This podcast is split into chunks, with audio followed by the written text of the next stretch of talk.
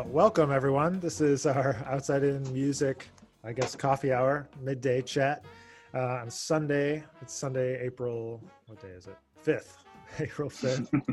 and I'm excited to be here with Andy Bianco, Pete Anderson, Will Anderson, Nicholas Krolak, and Alan Blanchard. And we're going to just kind of talk about what people are up to, how things are. So why don't we, let's go around and let everybody introduce themselves.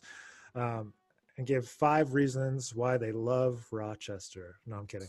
uh, let's just go around. Everybody can introduce themselves to let, let us know where you're calling from and uh, what's happening, kind of what's happening where you are. So let's start with Andy. Thanks, Nick. Hello, everybody. My name is Andy Bianco. I'm a professional performing guitarist, composer, and jazz artist based out of Brooklyn. And um, I'm here promoting my latest release on Outside In Records, actually Next Level imprint, which is called NYC Stories. It's available on all platforms, and it features myself on guitar, Glenn White, Wayne Scott, Nathan Peck, Paul Wells, Wayne Smith Jr., and Alan Mednard. And um, that's my main focus. Um, I just got a nice review in the New York City Jazz Record last week, which I'm happy about. The first digital only edition of the jazz record, which is pretty interesting. Um, you know, it's very much uh, related to what's going on with the pandemic and just what we're all dealing with. So it's great to meet all of you, and um, I'm looking forward to this. I hope we're all having a nice Sunday thus far, and excited to get this rolling. Cool, Pete.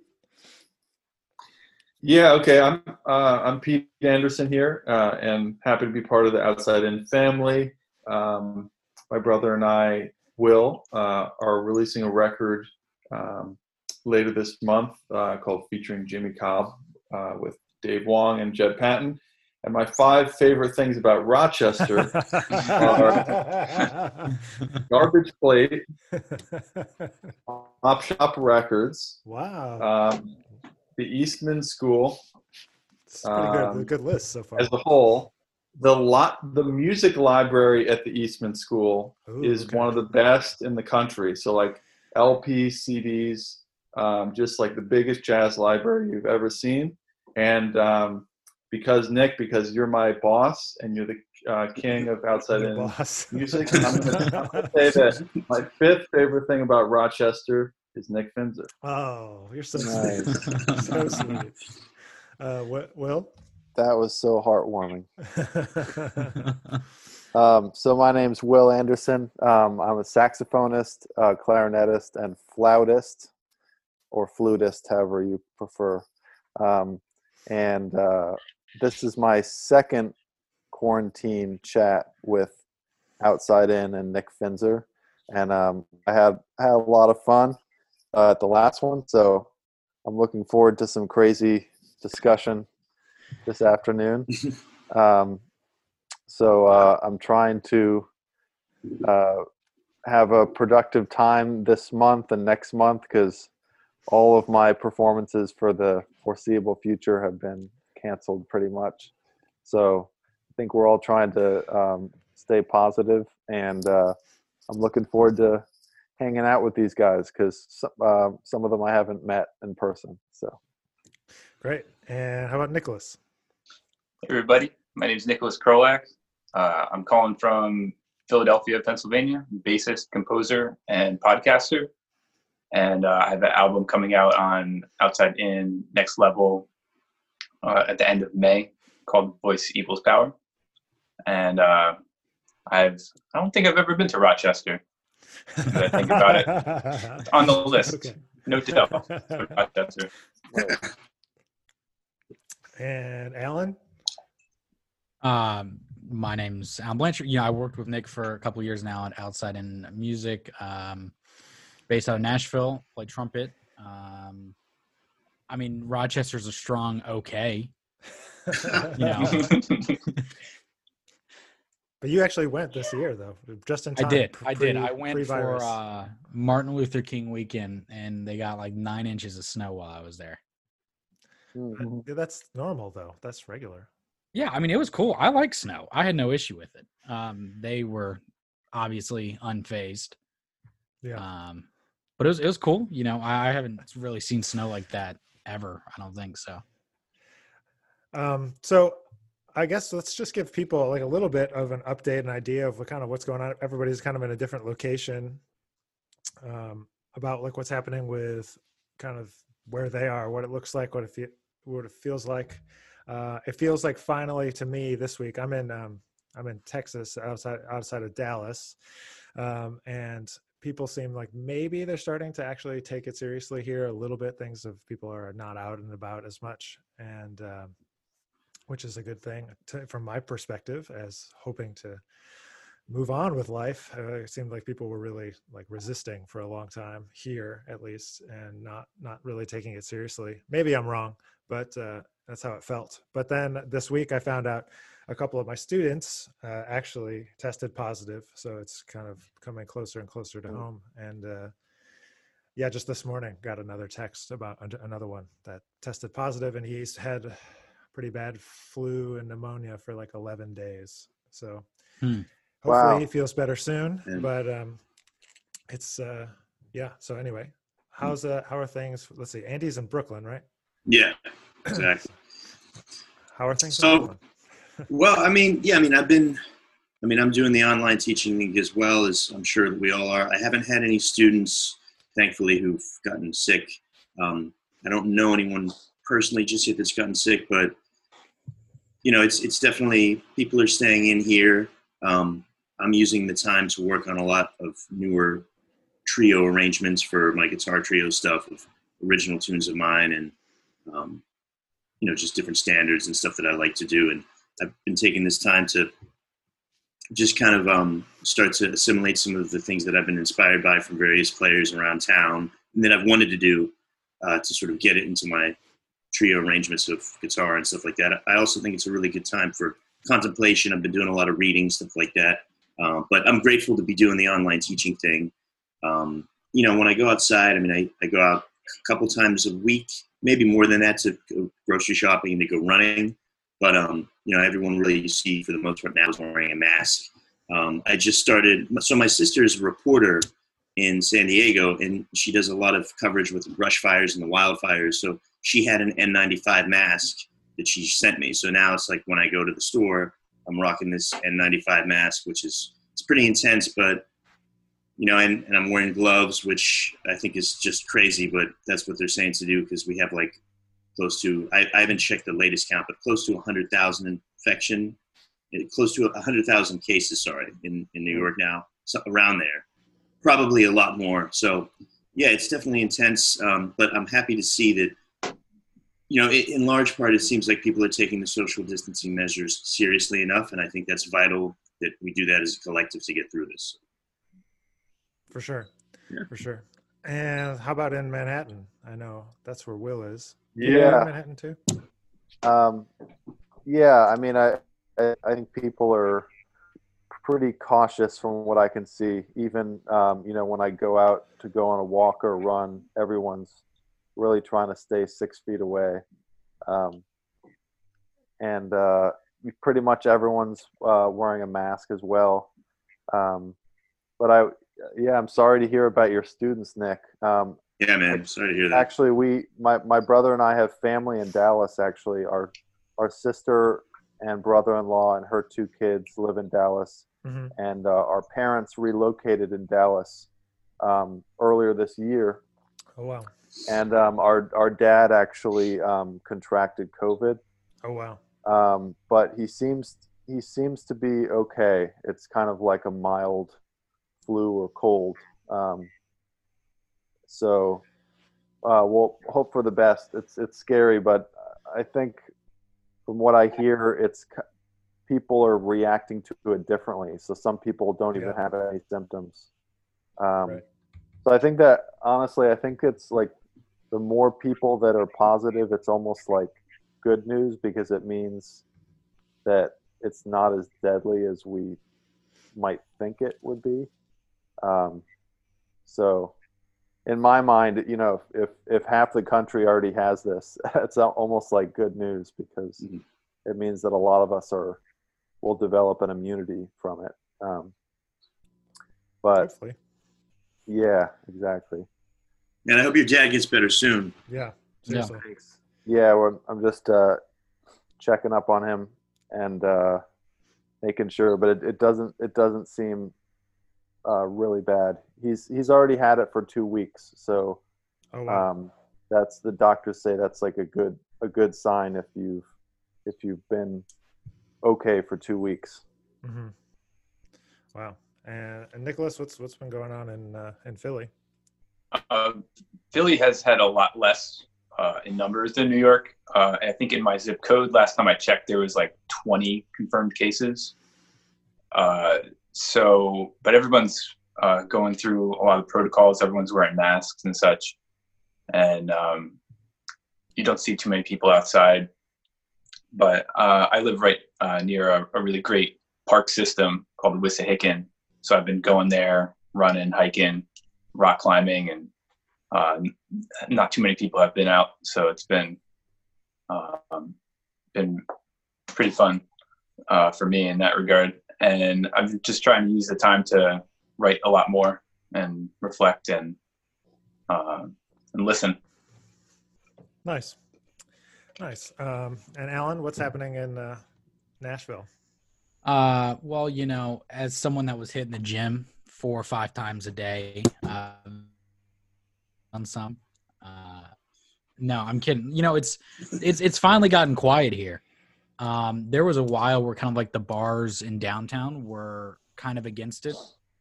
Um, but that was, I mean, maybe two weeks ago, and then they finally, like, the mayor gave out the order and everything shut down. Um, but we have Vanderbilt here, which is like a really big uh, medical research hospital, and supposedly they're doing a lot of uh, testing and everything. Like Dolly Parton just donated a million dollars towards it, and like a lot of the the country scene and whatnot is getting behind it, which is cool. But I mean, there's not many people outside. Grocery store, you know, some people hitting up drive through and whatnot, but that's really it. So they seem to being uh, somewhat serious here, which is cool. You know, all all for it. Not no partying on beaches or or anything like that. There's no beaches in Nashville. yeah, yeah. Well, you know, we can hope Florida's going to get there one of these days. Someday. I have my doubts. yeah, it's, it's tough. um, so well, since this is a you know a coffee hour after all, uh, I was thinking that I was wondering if people had any thoughts about if there's any. I know it's usually in other chats we've asked the question like, who do you want to be quarantined with? What jazz musician would you want to be quarantined with? That's kind of an extreme question, and so I was trying to re- reframe the question and I was thinking about you know like who is there a jazz musician that you would love, uh, live or dead, uh, that you would love, and doesn't have to be a jazz musician, any musician or any thinker, any person really, that you would want to be able to like have coffee with, and meaning just like who would be someone that you'd love to have like an interesting conversation with, and like who, why would you want to talk to them? What would you want to talk to them about? And uh, while you're thinking, I can share mine, and I think. Uh, as a trombonist, maybe I'm a little biased, but I would always have really loved to be able to sit down and talk with JJ Johnson, um, not only just about playing trombone and jazz and stuff, but he was just like a really thoughtful person. When I listened to interviews with him, he's very articulate speaker and um, a great arranger and all of the. He's just like kind of a, a Renaissance musician, but he also when I hear stories about how his personality was, it kind of perplexes me. It just seems like he'd never f- quite fit into the um, like jazz musician stereotype of the time Hmm. uh, to me. But so anyway, that would be someone I would like really love to sit down and have coffee with, not be quarantined with, but just sit, to, you know, to be able to have an hour to sit down and like really talk about some interesting things because I feel like he would be, you know, a pretty pretty well versed conversationalist and it would be a, an interesting uh, be an interesting time at least so does it who who else has somebody that they really would love to get coffee with Um, my my, uh, I, I would like to um, have two answers to this question. Um, one is that um, I love hanging out with Dave Wong, and I don't get enough time to hang out with him, and I miss getting coffee with him um, when I studied with him at Temple. So, uh, um, you mentioned uh, Dave uh, a little before, and that made me think of that. But my other pick would be Shirley Scott because Hmm. she was um, um, a huge figure in the uh, Philly scene and I feel like so much of the knowledge that has passed through the scene has, has uh, originated with her, and I never got to meet her. So I would really like to have uh, just hung out with her a little bit and hear what she had to say. Did she live in Philly like the whole time during her career, or did she? Uh, I'm not super sure. Um, I believe so, but I, am not positive about that. But I, you just hear all the stories from all the all the people, uh, the generation of me, and you know, I listen to our records. I'm like, man, oh, so so good. But you know, before my time. Sure, sure. So when when did you graduate from Temple? Um, I did my master's at Temple in 2015. I graduated. Okay, with, cool. With my master's, I think it was 2015 or 16. Nice. Yeah, that's that's a great program. Yeah, I I, I dig it a lot. Can't I, I recommend it very highly. I was in the the first class for their Masters of Jazz Performance program. Hmm. Okay. And was we were we were the guinea pigs for it, which was really fun. Cool. yeah, I I played a gig um, with this bari player. I'm I'm I'm his name is escaping me, but oh, Josh Lee. Josh Lee. Yeah. Yeah, yeah Josh. Yeah. Yeah, um, he's the man. Josh great. Yeah, he's awesome. Um, so I was just rapping with him about the program, and sounds like he's doing well. He he said he's uh, directing a big band at Temple for non-majors. Is that what? Yeah, yeah. Temple has like I, I don't even know how many big bands they have now, but they have two community big bands. Cool. I think they have three or four student big bands, and I think it's two community big bands now. Yeah. Hmm. Nice. Do you do? You, are you involved with that at all? I'm not. No. Okay. Cool, man. Yeah, I saw Terell um, about a month ago um, in Maryland at a jazz festival, and he was he was holding court with all the trumpet players and talking about his kind of his life story of how he was a trumpet player but then kind of quit and mm-hmm. went into computers or mathematics or something. And then and then he had kind of a a, a revelation when he met Wynton. And Wynton kind of got him back into music. Um, yeah, it was all because he had a, a, a teacher that was uh, trying to change his embouchure. Yeah, because right. because of the off center plane. Yeah. Mm-hmm. Yeah, and um, yeah, just had him on the on on my podcast, and we got oh, got cool. into all that stuff. Um, nice. He was actually the first person I reached out to when I started the podcast, and it only took me a year and a half to actually, you know, solidify a, a, a, time that worked for the both of us. yeah, yeah, yeah. But, but yeah, Terell's the man. Wait, so Nicholas, tell us about your podcast. What what's going on with that? Um, it's called the Voice Equals Power podcast, um, and it is uh, usually centered around the Philly scene. Mm-hmm. Um, it's long form interviews with uh, people who are just making making stuff happen, and uh, my goal is to um, kind of parse out what makes their artistic voice their artistic voice and what led to that. And uh, it's not only musicians that I interview. Uh, I had uh, Lydia Liebman on the show. Oh, cool. Um, nice. And uh, Willard Jenkins from from the DC Jazz Fest. Mm-hmm. So I'm trying to get get at all people who make jazz happen. You know, it's not just the players that make jazz happen.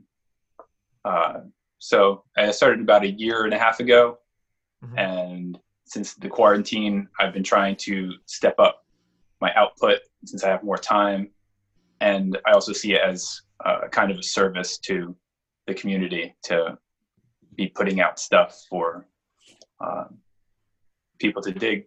Yeah, that's cool. That's really cool. Um, so, Will, who who would you like to have coffee with? Oh man. Well, I guess the first thing that came to mind uh, as far as you know having someone in the apartment during the quarantine is because I'm desperate to play. Yeah. Um, I think maybe a piano player because I have a keyboard here, and so I was thinking about either Nat King Cole or Hank Jones would be awesome. Mm. Um, because I think their their their style kind of lends itself to like duo playing without a without a bass player Hmm, or without sure. a drummer. Mhm. And um, I just I love both of their playing. They they know like every tune, and they'd be great to chat about. You know, playing with with Charlie Parker and Lester Young and uh, Who's Who in jazz. So both of those guys would be a, a dream to like to just play duo with and hang out. So those were the first two names that came to mind for me. Nice. Andy, I mean, nothing against you know two trombones, hey, you and you and JJ. No, always you know. somebody always with the trombone jokes. I can't escape. That wasn't even a joke. You see, you can just say the word trombone and then people laugh. Why is that? Yeah, I don't. I guess we're just a comical, a comical bunch. We're Oh, yeah. And when are you guys gonna get an emoji on like an Apple emoji? I don't know. People just use the paperclip Yeah. Oh yeah, okay. because trombone. Well, paperclip in Spanish is trombone without an e. So people Oh. use the oh. paperclip. Wow. All right. There you go. Didn't even know that. I Insider just thought they were. Insider knowledge. it's Nice. Sorry. random, random aside there. Uh, that's a great Andy, fact. Uh, and who, who do you want to get coffee with? Well, I like the fact that uh, you know we're we're we're choosing two, which is makes it easier for me. Uh, Um, but uh, I think I I'll definitely I'll go with what uh, I said last week. I mean, even though we're not exactly doing quarantine with, coffee with means you know we can go out. yeah, yeah. Or I get or I guess we can't go out, so we have coffee at our place. But I would say John Coltrane once again because um you know I just I'd love to be able to discuss music, improvisation, compositions. I'd love to be able to see if he would look at my compositions, at my approach to improv, and, see what he said, and just to talk to him about that. And I'm also fascinated with his, you know, his approach to spirituality and, and his whole sort of path. And um, I've always felt there's just a tremendous uh, emotional connection uh, that he can make when through his music. So that would be one. That's that would be the first one. More as a composer, jazz musician, and improviser, and then as a guitar player, um, I would like to have coffee with Prince, um, Wow. and I would like to talk to him about my guitar playing. You know what he thinks about it, what he like, what he hear, like you know. I think that that would be really great, and just to talk to him about things like stage presence, um, yeah, you know your your your persona on stage, and and and and just sort of the you know the the uh, elusiveness that he always has, and how how you can sort of communicate use that to communicate with broader audiences. So I think those two, um, for sure, I'd love to have coffee with you.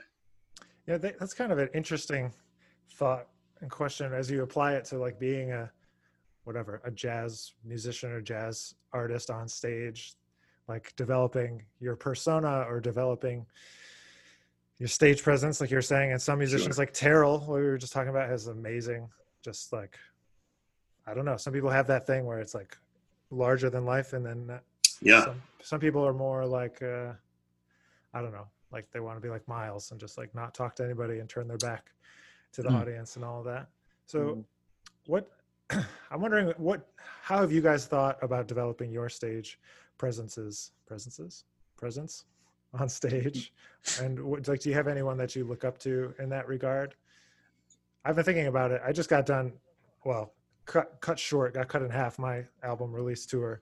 And so whenever i'm you know leading my my group and trying to do something i'm always thinking about you know how i can better present you know the band and present the music. And i know i know pete and will you guys tour a ton with your group and i know you guys both speak very well but i'm wondering other than prince and other than like how do how should we be thinking about that as jazz artists from from your perspective all your perspectives I mean, I think it's it's incredibly important, uh, and it kind of like actually tied in directly to who like I would think about getting coffee with. Like, it would either be like Clark Terry or uh, McBride, you know, and both people that I think have like a Mhm. very um, warm persona, like a really big stage presence, and and I think it's it's so important to to be able to do that and and connect with an audience and just um, be really personable up there. You know, maybe not as extreme as like Eddie Harris, uh, but I like I love what Eddie Harris does. You know, and it's just I think as soon as you get more, it's no shame to like Miles. You know, anyone like that who just wants to focus on that and, and play and, and that's what it's there for. But you know, the, I think the more that you can talk and and make jokes and and uh, engage with an audience is just going to be the better um, response in general, and it might help them make a more um, might help them connect more to your music or, or be more uh, in, involved in what's going on and, and everything. You know, it's just like at the end of the day, we're just entertainers. Like as bad as that might come across to people, or or if there might be a negative connotation with it, like all we're trying to do is is give out our message or, or whatever you want to call it and and entertain you know uh, let people forget about what they're doing for a moment and and enjoy themselves. So i don't know that's that's my perspective. I know some people have very differing perspectives which is cool. Um but it's kind of been the the way that i viewed it and i think something that you have to shed like andy was talking about like you do there are some people that are natural at it, but other people like you like you got to practice how to do that because they're just not used to it or, or able to flip that switch. Like you feel weird, you know, like if you've never acted before or anything. Yeah, yeah. I agree. I think I think um, a lot of times when I go out to see shows, not only do I learn about the music, but I learn about kind of the the art of putting on a show um, as far as presence or it's like putting together a, a set of music that's going to work really well with the audience or it's how the band leader introduces the musicians or how he features them or um, how he or she uses the stage effectively. Um, you know maybe the band leader steps off the stage for 20 minutes and features the the rhythm section or something like that. Um, i think it's all really crucial to giving the audience um, kind of a captivating experience. Because um, I agree with Alan completely. I mean, at the at the end of the day, we're you know we're in show business, and it's and we're trying to entertain the audience, and within that, we're trying to um, kind of make the music as sophisticated as possible without selling out or anything. Mm-hmm. Um, and so yeah, I'd say two guys that I'd say I've learned from the most as far as stage presence and communicating with the audience um, and connecting with people. Uh, one would be Wynton Marsalis, mm. and two would be Loren Schoenberg. Hmm. Um, mm. uh, I mean, obviously, you guys have all seen Wynton play, so that might be kind of self-explanatory. But um, yeah, to me, Loren is just, he's a master. He's not only a, a great musician, but um, he's good at fundraising. He's good at um, talking to people about the importance of jazz um, and good at, t- great at talking about jazz history and why what we're doing is so important. Um, so I think the, the art of kind of communicating with people and explaining why we love the music so much without making it sound preachy on the stage and keeping it a hundred percent entertainment all the time is something that I strive to do. That's a great point. Yeah, when, when I first started uh, band leading, which really wasn't that long ago, maybe like two years ago, um, going back to what Alan said about having to shed it, like I had to write down all my banter. Totally. and like when when in the set to talk and like what story to tell and because it was just too much stuff for me to think about at the time uh, just in the moment i would just freeze up.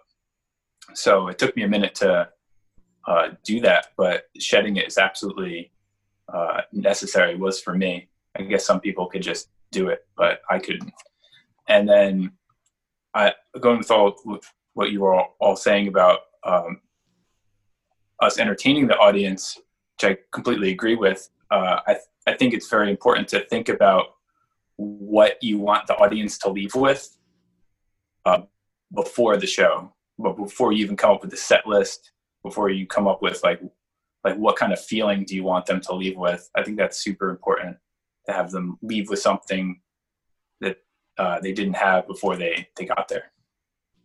That's a good point. Um, those are all good points. Yeah, and I'm glad to hear that I'm not the only one that writes it down. Mm-hmm. yeah, I definitely. Yeah, yeah I, I agree with I agree with Nicholas about that. Um, sorry, did I cut you off, Nick? No, no, or- go ahead. Yeah, I, I, I agree. I think it's it's almost like um, learning how to improvise on your instrument. You know, when you're playing in high school or something. hmm May- Like maybe your first couple solos, you have to write them out, or you have to like plan something out, and then eventually, over time, you don't need to do that anymore because you have so much vocabulary that you can just at the spur of the moment let it go. And I think the same thing goes for um, for emceeing your own concert. You know, you um, in the beginning, the first couple years of band leading, maybe you have to like really think about it, um, and then after a while, I think, uh, at least from my experience, um, I've gotten more comfortable with what I'm presenting and and kind of feeling out the audience that you can just kind of improvise it. So Right, right, it's a good point.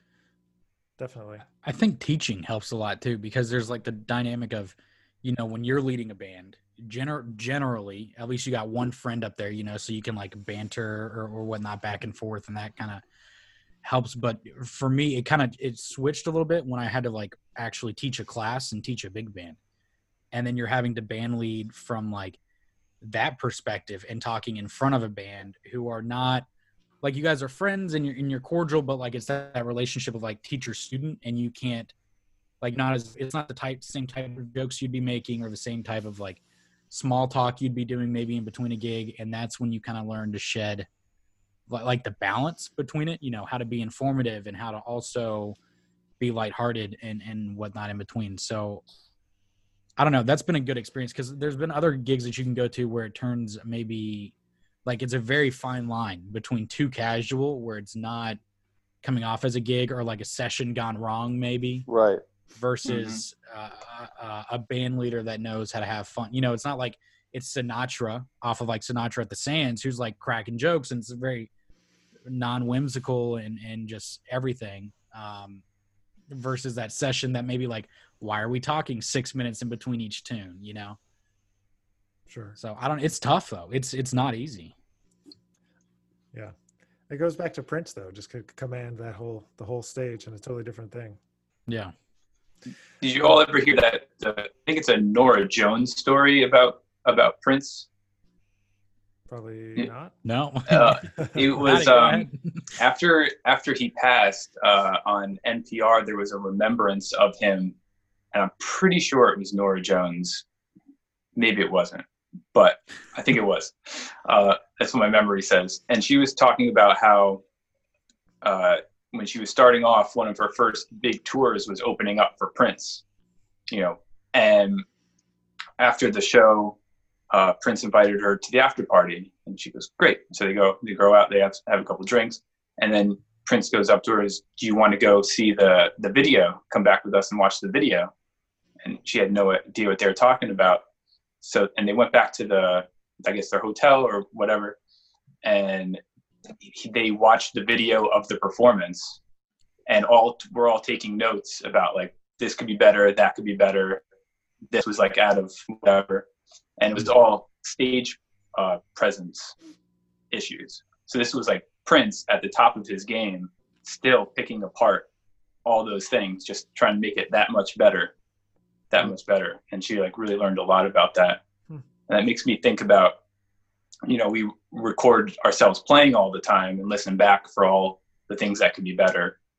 But maybe we should be doing, you know, video and seeing what our presentation is like and making that a little bit better each time. Yeah, sure. Um, you know, we we started touching on a little bit about teaching, and there was actually a question that came in. It's a live stream, so there are people that are watching and somebody asking questions. So there's a this person, his name's Brandon. He's a student, well, recently graduated student from from Eastman, actually. Uh, he said, if I might ask a question to everyone, how has pivoting to online teaching been, and how do you address the challenges associated with online teaching versus in person, i.e., playing together, lack of sound clarity, et cetera, et cetera? So I don't know how much online teaching you all are doing, but uh, I'm doing a lot because all of our university teaching is on. And so uh, investing in more equipment has been good, making sure my computer's plugged right into the uh, the modem and not using Wi-Fi has been better, you know. Um, but as someone who has been doing Skype lessons for, you know, a while, you know, I think you have to approach the lesson with. I don't know what you guys think, but I think you have to approach the lesson with kind of a totally different uh, approach. It's kind of like a totally, it's like a different type of lesson because of the limitations, and that doesn't mean that you can't be equally as effective with with those limitations. Um, just in terms, I feel like it's way more on the student to to have things prepared, to have more variety of things prepared, and to be able to take you know more cri- criticism or constructive criticism.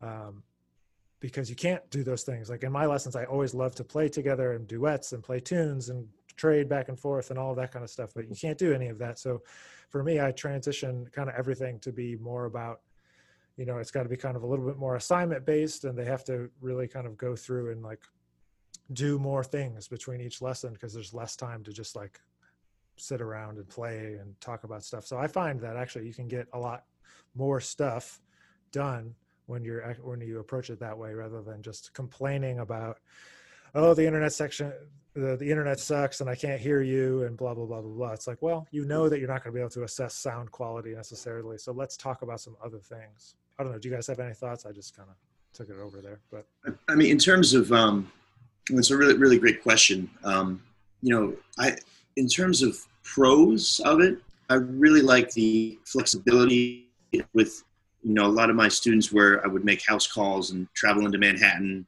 Um, and that really just, it relaxes a lot of the scheduling restrictions that were, you know, prior to the online thing, quite an obstacle. Um, so that's huge, you know, the, this, the, the flexibility of the schedule. Another thing, because the environment, it's like, you know, I'm in my apartment, the students are in their home or, or their apartment, you know, they can be wearing pajamas or there's just, there's a comfort there and it creates a more relaxing vibe. And I'm all about that. Um, I want my students, and I want the same thing. You know, when I'm on the bandstand or whatever, I want everyone that's in my vicinity. I want them to feel as comfortable and as relaxed as possible. Mm-hmm. And that's another uh, pro about the online thing. You know, your students they can be relaxed at home. They don't have to travel. They don't have to deal with the subway or taking a cab or an Uber to the lesson or to my place or to a, a third a neutral studio um, location. So that is, is really great. Um, in terms of the cons, you know, for example, one of my students, uh, you know, like in terms of a company, at least, you know, I'm using Skype and I'm using FaceTime. And the main reason why is just another thing that I like to do as a teacher. I like to make it as easy as possible for my students to study with me. You know, I want to provide them like everything that they need. I don't like to necessarily have them go out and buy something else. Like everything that they need, I, I send them, they get from me. I just, that's just how I like to do it. I like to make it as easy as possible. So rather than be like, okay, you need to download this software, I see with what I see whatever they have. And if they have Skype or FaceTime, I, I try to just cater to what they have and make it easier for them. Having said that, um, I found latency issues with um, uh, Skype has been uh, difficult when I want to accompany one of my students, a jazz guitar student or something like that. So I've just found other ways to sort of work around that, um, which is which has worked.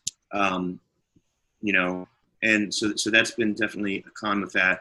And then the other thing is, I mean, I'm very hands on. Like I like to be able to literally show the students like you know this is how my hand looks like your hand should look like this on the guitar or whatever like i want to give them as many options as i can and obviously clearly now hands on is not a good idea because we're in a pandemic so that i would say is a con too um, but overall I, I, think that the online thing has been great and i enjoy it so. yeah I'll, I'll chime in here i do think um, you know as, as technology improves I think a lot of the things that we're experiencing and consider cons are going to really go away. So I mean, yeah. yeah, I mean, just imagine, you know, when when we used to use like dial-up phones and call long distance, and there was like, you know, all sorts of white noise on the phone. I mean, just imagine if you took full advantage of the current technology. If you had an expensive camera and you know use an external microphone with your computer. It sounds like most are on our computers. Nick, you're using a camera, correct? No, it's just my computer camera. Really? Okay. Well, um, whatever. Um, you know, the the uh, the picture looks quite good from what I'm seeing. Um, And, I, and I and I and I know that you know the the more expensive equipment you get, um, you know the sound quality is better the video the better internet connection you have these can all vastly improve the quality of the lesson for the student Mhm. um, and i think the more um, you know the years that go by and the more we invest in, in our kind of um, hardware um, it can actually make it a much better experience for the student um, it's, it's a big thing because if you're a great teacher and you know what to say, but you're using um, poor technology to, to lesson, it's it's uh, it's like a big downfall. It's a great point, Peter. Yeah. Yeah, I was just going to ask um, Andy. So, do do you accompany your students when you put when you give lessons, or are you able to do that? Are you talking about online or you mean Yeah. just in general or? Uh, yeah, I'm talking about online. So I mean, it really depends. Um, as I said, the, the one student that I have that I was sort of trying to accompany him, but then I basically had him be responsible for supporting himself in terms of the form of the song um, and just in terms of the time and the tempo, because he actually had a good sense of time, good feel, good sense of the form. So I ended up sort of doing that. But um, yeah, with the software that he has, he was having actually more issues on his end um, using Skype, and then I think I really only dealt with the latency issues with him. But um, I mean, yeah, clearly, I, I mean, as I, I mean, Zoom is definitely much better for that. So Right, but I mean, I just want to make sure like the consensus among like all of us Mhm. is pretty much that like you can't really play with the student like in real time. Is that does everyone agree with that or I, I mean, I, I've just found that with Skype and with FaceTime, but and, and again, in that instance, I think it had to do a lot with just sort of his connection, his internet connection. So, but I, I, I don't know about Zoom. I, I, I mean Nick, like Nick, do you ever have you ever successful can you like No. play with them? Yeah, it's not Yeah, you can't do it. No, Zoom it's- either, it's- No, there's so there's always latency? Yeah, there's always latency. Yeah, right. It's either I on mean- my end or their end or the combination of both ends. You know. Right. Now, I mean, I have, uh, you know, so I've been trying to use the time to get like develop a lot more independence and self reliance in students, and like working on um, developing routines and making sure that like they are practicing uh, intelligently and whatnot. But I don't know. I mean, Nick, I don't know if you thought about this stuff at all. Uh, like in art, the Arban's book, there's tons of like duets I would always do with my students and whatnot. Uh, and I've sent out a couple of recordings to some people where it's like I'll play the top line and I'll have a metronome on, and then I'll play the bottom line and I have a metronome on so that they can go kind of back and forth, um, and let them do it because a lot of the students uh, need some like reference of pitch, you know. And I'm sure it's the same thing with saxophone. You know, like let me hear what a good saxophone sounds like so that I can try and and recreate it. And it's not, especially with younger students, it's not like you can always depend on them to be listening uh, as no, as enough as we would like them to. Um, but that's the closest I've been able to do with like actually, you know, playing, and it's just sending them a recording for them to play with. Yeah, I think jazz is is, is kind of harder, but um, one thing that that's useful in the online lessons um, is you can record a version of like let's just say you're playing guitar. You can record a version of you accompanying someone and send the student the video, and Hmm. then they can play along with that. Yeah. Um, Right. doing it in live time, like Nick said, there's latency issues, but I, I, I, I guess this is more popular in like the classical field, but there's hundreds of videos of a professional clarinetist playing a duet and they play one part and you download the video and you can play the second part and you're still hearing their intonation, um, their tone quality, their articulation, all these things. Um, so it works well for that. Jazz is a little harder, right? Because you need to interact with the person in real time, um, which makes it more difficult uh, to do these kind of over the air lessons. Yeah, for sure. Yeah, that, that's a good point. I just, it goes back to, I think, being more prepared than usual, you know? Like you have yeah. to, like, if you, like Alan said, if you have a recording of the duet you want to do and send it, that's, you know, you can get a lot more done in the lesson. But you just have to think ahead and usually uh, at least for me, I don't always get that far ahead because I'm trying to, you know, balance a million right. things, just like we all are. So, but yeah, that's interesting. Uh, hopefully someday we'll get to a zero latency thing, so we can. Or actually, it'd be better if we could just get back to seeing people, seeing each other. Yeah, right. yeah, I mean, right? yeah, I, I would, I would like to just speak up for the for the in-person lesson a little bit. I mean, yeah. like like just re- just reflecting on my development, like when I was in elementary, middle, high school. I just remember for a lot of my private lessons being like like afraid, mm-hmm. and I think that's important to be afraid. Um, uh, like you know and and a lot of the a lot of my fear was just like facing the teacher in person mm-hmm. and and i think there's something about like confronting adults and like looking them in the face and like owning up to mistakes or if you haven't practiced or something. Absolutely and I, think, and I, and I think that kind of like stress and that fear is important. Um and al- although i think the the online thing there i do agree with andy with like a certain comfortability is nice but i, I also think that it's important for like students to be put under stress. Um, that's a really good point yeah. because like you can't really choose someone out like in person. I'm sorry online like like you could. I'm not saying i'd chew out my students but you know what i mean? I mean i think there's yeah. you control them online. There's a there's a place for for that. I think a lot of students like respond to that um, kind of tough love, and um, I've just had I had some teachers like when I was younger who were really tough, and I do think that the kind of like in person thing is is valuable oh, for, for developing sure. confidence and you know learning from from mistakes. I'd just like to add to what Will said. I mean, I think that's a really great point, Will. And um, you know, when I was coming up, I had I had some tough teachers um, that perhaps would be considered very tough by today's standards. And you know, a lot of times I was I was afraid to go to the lesson. I didn't, especially if I hadn't practiced or I would try to get out of it. And I would feel this anxiety. But um, I always felt that, and I still feel this stronger than ever today.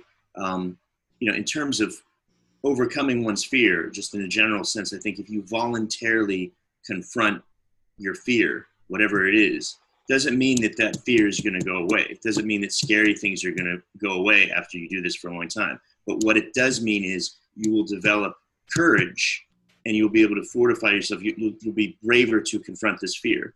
Um, but there will always be fear. There will always be chaos in life, in my opinion. But if we can develop a courage and a way to approach it where we can still function and ultimately thrive, I think that's a great thing.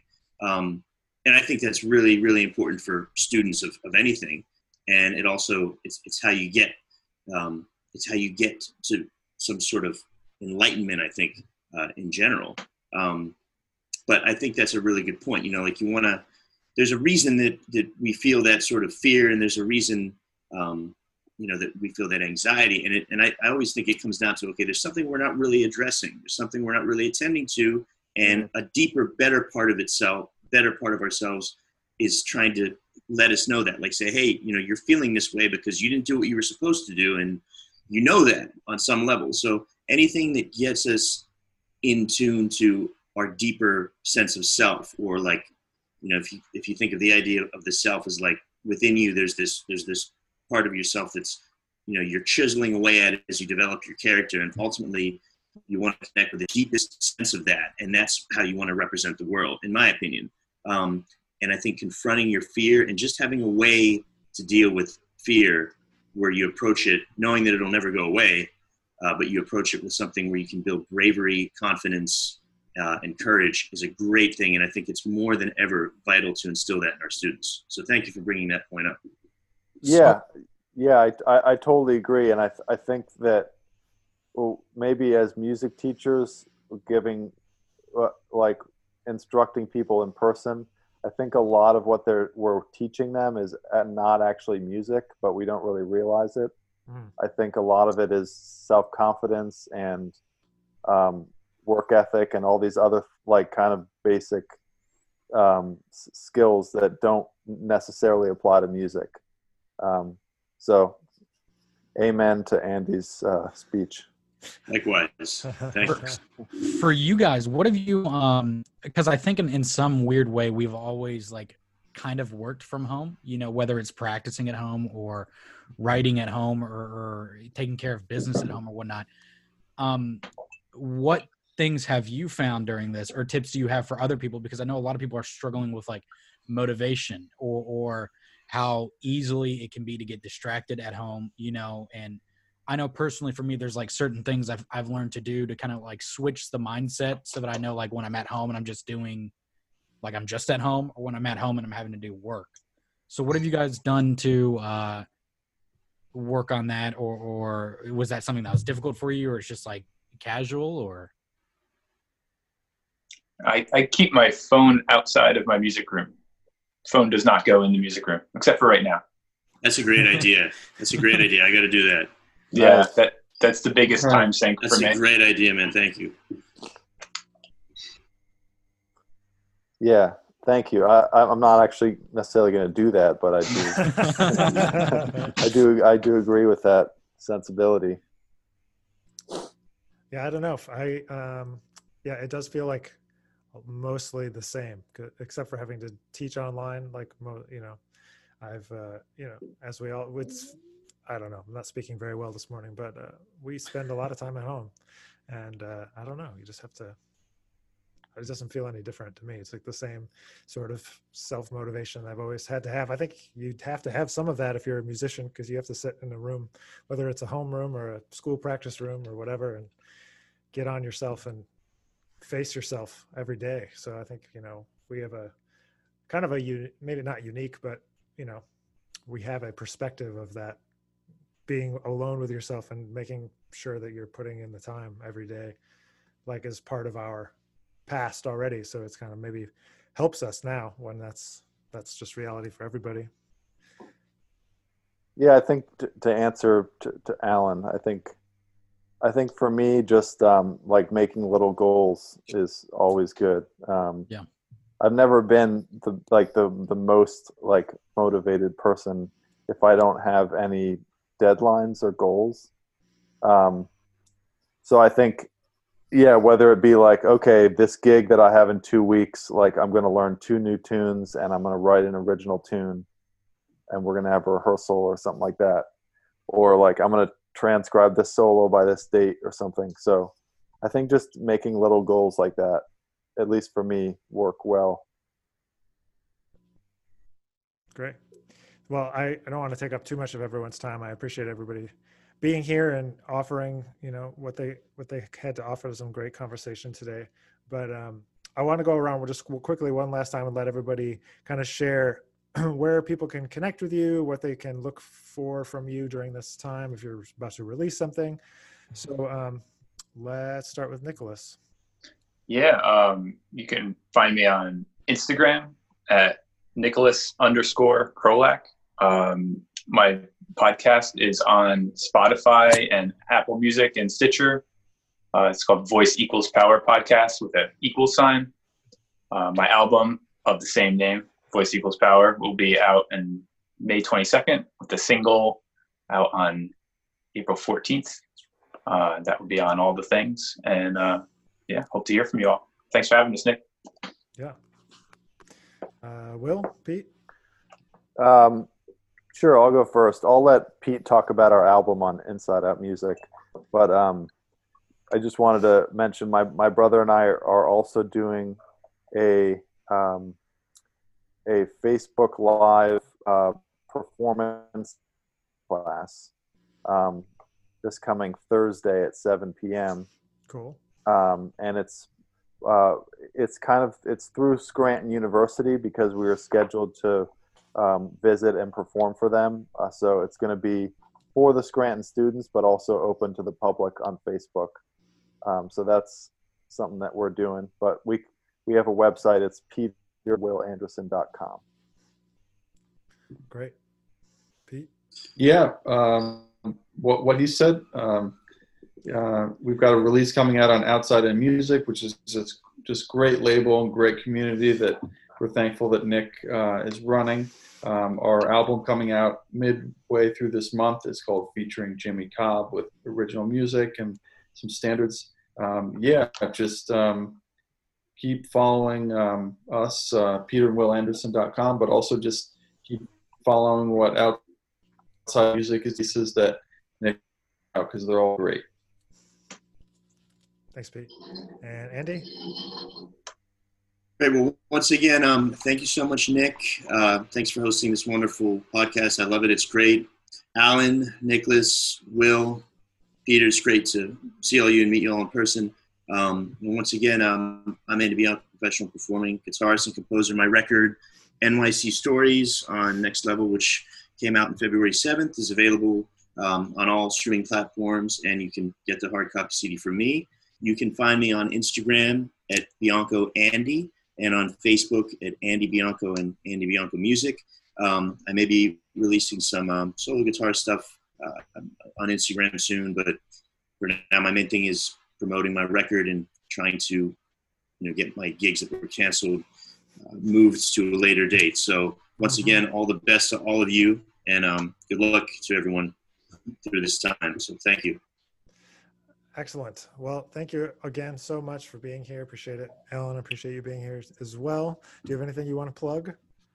Um, no, I mean, not really. I'm taking this time to, to shed my finale uh, font libraries and chords and finally get all that stuff together. So, you know, really exciting, nerdy things there that uh, amazing. You got to do. You just got to take care of.